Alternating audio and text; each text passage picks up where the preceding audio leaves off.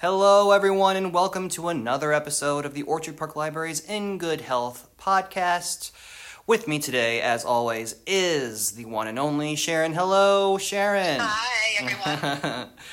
Sharon, so we are moving into part two of our three parter when it comes to mental health and cognitive um, uh, health. Uh, last week, we spent a lot of time talking about uh, dementia, Alzheimer's, all under the umbrella term of you know brain inflammation, cognitive inflammation, brain fog, and ways that our diet, you know, our guts, how those things are connected to our brain, um, in ways that are unique from other systems inside the body. This very um, intimate relationship that is shared between the you know um, digestive immune system and our cognitive you know neurological system very, very interesting. We could do a whole series on that. Yes. Um, but today we're going to talk about something that we kind of mentioned briefly uh, last time, and that is when it comes to our the digital world that we live in and the amount of exposure we are now facing when it comes to uh, the digital world, uh, computers, and with that, the you know controversial stance um, possibly you might feel when it comes to the amount of uh, whether it be blue light that comes from our screens, or in this case, we're talking about radiation and uh, a, a, a, multitude of other things that come, right, um, from being exposed to so many of these new wireless, you know, 5G. Um, and so we're going to get some clarification um, you know, I have information here from the National Cancer Institute. I have things here from the NIH. Um, but I also have um, some other studies that are um, more natural based of how we can look at ways, because what brought this up for me was an article that I found um, from the New York Times that talked about how much kids, in particular, whose brains are still developing. Okay, so that's very important when we look at this data. That um, with the shutdown, the first shutdown, um, kids, you know, schools were closed and kids had to adapt to learning almost uh, 100% um, online for a year. Um, and we've talked about the mental strain that that has put on kids. Um, right. but cognitively, you know, it's worth looking into this information. So, getting started, I just wanted to say that um, there are um, there are frequencies um, when it comes to the radiation levels that come from things like cell phones or wireless devices. Okay, so those are the two big things when we're talking about you know uh, concerns with kids. We know that now um, kids spend much more time on their phones than I mean I know I, I when I was you know of a certain age I didn't have a cell phone you know I'm old enough Well, we to because I'm way older than you are. yeah right I mean, I remember when uh, the black and white Around, so there were no cell phones. I remember the first type of communication was a beeper that you wore on your yeah yeah exactly your, exactly your uh, belt. Um, did you realize? I don't know if you were going to bring this up, Mm. but I was shocked when I looked at the average amount of hours per day that people spend on the phone Oh. or TV or computer. Oh, my it's gosh. 11 hours a day. yeah It's an Yeah. average. yeah yeah that's crazy I was not going to mention that but thank you for mentioning that Yeah, Um, would, that's frightening. It's it's insane. I actually get a notification once a week from my phone telling me Me how too. much time I've spent on my phone or my you know electronic device. Let's say right. Right. Um, and I'll tell you. Up or down? Oh, listen. During the shutdown, right? What my number was and what it was during shutdown. Goodness gracious! I think it Yeah. went up. It went up. Okay. did too. I'm embarrassed to admit. Oh, I'm, I'm going to do it just to shame myself, but mine went up during the shutdown. You know, the average was 83%. Wow. So that's a, that's a lot. But, you know, most of us were working from home, That's true. um, and we were just in front of our computer screens more. right? And we were exploring on our phones more, you know, everything like you Oh, said. We, you know, we were all learning. Yeah. situation. Right, right, right, right. So now I could go over, um, and I was hemming and hawing about whether or not to, but I think just in summation, I just wanted to go over some of the data that it is summarized through. I have, you know, been researching through the National Cancer Institute, the NIH, uh, and you know, studies that can be dated to, let's say, uh, 1996 they looked at various levels of radiation that came from the use of cell phones or you know in, in our cases now wireless devices. So 2g 3g 4g okay? When it comes to adults you know the studies have shown although you know science is an ever evolving thing that there isn't an innate risk that concerns us as adults when it comes to the exposure to this kind of um, uh, you know soft radiation that comes from our cell phones or from wireless towers or from our wireless motors or, or whatever. The concern that um, I think is worth mentioning, however, is when it comes to kids, because Yes. for adults, you know, our our you know our our sense of growing as as as you know biological human beings are you know relatively set in stone once we get to a certain age. But these school age kids, you know, their brains are still developing. And without, you know, scaring people when it comes to, oh my gosh, you know, I'm, I'm sitting in front of my, my iPad and I'm going to get a, a brain tumor. We're not, we are definitely not saying that. But still, the amount of time that we, and especially children, are, you know, put in front of these things, it's not to say that they're not, you know, not being exposed to these levels of radiation. And there is, you know, room for debate when it comes to now 5G, right? And the um, expansion of what that means when it comes to our wireless world, right? Well, there's also the whole other thing, and I'm going to be sorry, I don't know what this, uh, the letters mean, but I know it was DSM 5. Mm. It's order that um, University of Pennsylvania, I don't remember what year it was, did a study.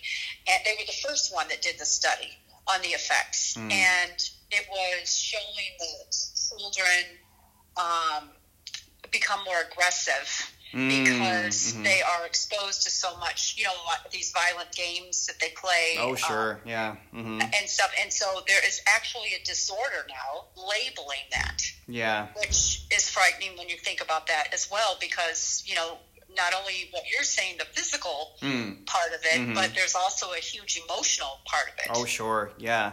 And let's even talk about Sharon. Um, you know, children and adults. What it's done to our attention span, the amount of technology that's in front of us.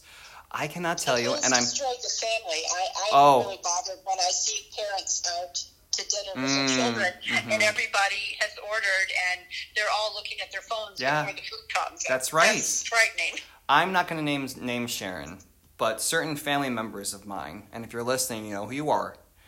Um, but you you can be watching a movie with family members, and I would say, you know, four out of five are on their phones while also watching this movie.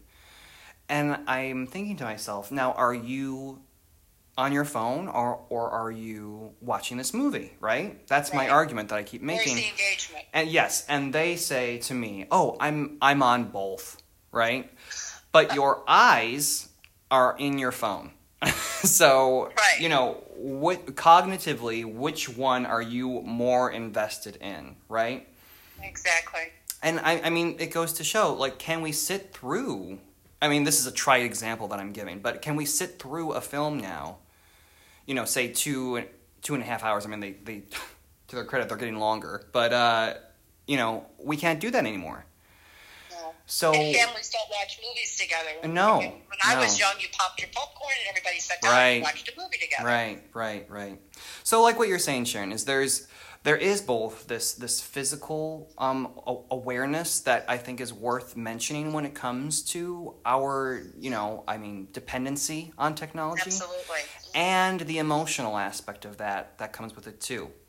So, looking forward, if God forbid we are faced with you know another shutdown, I think it is important that we just bring awareness to ourselves and to our young ones. You know, just how much just how much time, how much are you investing in uh, technology that you know can be both physically and emotionally um, detrimental for our healths, right? And it's important to examine that because it's an investment of yourself. Yes. It's how much you are investing in yourself and, and how you want you know your body to react. Yes, yes. And again, we're not saying we're, we're going to be putting on tinfoil hats and avoiding our, the computers and whatnot, but you, I mean, most of us can't admit, right, that. I'm sorry, I just had a visual. No, yeah, yeah, I know, yeah. Coming soon, coming soon to the library, to hands. But um, you know, headaches. We, I'm sure we have all been there. Where we're, if we're staring at the screen for too long, Yeah. You know, you're going to get a headache. I, it happens to me all the time, you know, and Eye strain. there are various, you know, blue light glasses that we can wear to, you know, dilute that. But you know what? I think there's a point to be made for just, we've talked about this a lot. I mean, going outside, getting some fresh air, turning off the computer, unplugging our iPads, right? Turning off our phones. Um, I've made it a point of trying to go the weekend without trying to be on my phone or the internet. It's it's hard sometimes, you know, when things are happening in the world, but um, when it does work and I'm able to spend 48 hours off of any kind of electronic device, goodness gracious, come Monday, I really do feel the difference, you know? Right. Well, I think I've, I I've, know I've told you I Yeah. gave up watching TV in Oh. 2002. Yes. And what a difference it made in my life. At the very first couple of months, it seems strange. I, Mm. but I chose to do it in the summer. So, you know, at that time you're busier anyway and you're out and doing more. So Mhm. when it came back to winter, I had already started making that adjustment. And it was a little difficult. I had the urge, you know, way back when to go Mhm. run, turn something on Mhm. but it really opens up a whole other world for you because you know you you visit friends more, you uh, plan trips more, you take more walks. You know, Mhm. you can take on a hobby. I mean, it's endless the amount of things that replace that, and you'll find after a while you don't even miss it. You don't even think about it. You're absolutely right. Yeah, and I'm gonna I'm gonna follow suit with you. I think um, I mean, truthfully, there's not much that I'm watching on, on television, so I don't really need it. So I might I might give it a shot. Maybe uh, trying to follow suit and see what it's like to be without you know that sort of uh, need. Anyway. another form of entertainment Yeah, that you yeah. can create your own entertainment. Mm-hmm. Mm-hmm. So in in closing, I think I just want to read you know three or four helpful hints, tips that we can give our family when it comes to um, you know looking at the computer world. Um, that might be helpful. Number one is um, use a headset or a speakerphone so you don't need to hold your phone against your head for long Great periods of time. Because when you are having your phone for, I mean, if you're having a conversation that's going to be lasting for more than an hour, I mean, you can feel it. Your phone heats up, right? You, you might Right. get a headache from something like that. So if you think you're going to be in a situation where you're going to be on the phone for longer than, you know, 50, 60 minutes, try to keep it, you know, on speakerphone or try to hold it away from your head. Um, keep your phone, your tablet, and other wireless devices away from your body, even when they're not in use. Don't keep your phone in your pocket, tucked into your clothes, or on your lap for long periods of time. Uh, Sharon, I know I was telling you the other day, I might have even mentioned on the podcast uh, last week that, you know, I was in a habit of, you know, falling asleep to something on my iPad. But then I would wake up, I would tuck it under my pillow and be like, oh, that's, it's fine. But it was under my pillow. So, so now, trust you me, I do not do that anymore. Yeah, I leave mine in the kitchen. Yeah, yeah, yeah. Um, also, keep devices in airplane mode when you can. Ask your kids to keep their devices in airplane mode when they're playing games or when they are in class. And then finally, make sure you have strong service because fewer bars equals more radiation that comes from those devices. So, since your phone has to work harder to broadcast its signal, um, try using Wi Fi that you have to connect to instead of your cell signal if it's weak. Um, that's great. So, again, less bars means your phone is working extra hard um, to get that signal for you. So uh, you know, it, uh, most places we go to now they they do have wireless, um, so that's great. Um, but you know, just make, looking for stronger service is is good for those devices. So um, that's pretty much it. Um, next week, we haven't even talked about this a lot, Sharon, but next week we are going to imagine a world where we are completely um, unplugged for a moment in time. And uh, concluding our um, mental health series, we are going to talk about joyfulness. Sharon is a huge exemplar of what that means. And I've looked at some ways that we can cultivate that in ourselves that does not require the use of any of, um, you know, these computer things. I mean, you certainly could, but um, things like journaling, things like um, reaching out to others, writing letters to other people. And again, these are things that Sharon has brought up before when we've talked about gratitude. Um, but joyfulness and spreading joyfulness and finding joy within ourselves just as a mode of positivity is a great cognitive tool for betterment in ourselves. And I'm sure in the coming weeks and months, this will be a great resource to tap into for ourselves. So, as always, yes. I want to thank you guys so much for listening in. Sharon, can do without you. You're one in a million. Thank you so guys. so thank you. thank you. Thank you guys for listening. We'll see you guys next week on the Orchard Park Library's In Good Health podcast. Thank you and take care. Thank you. Bye bye. Bye bye.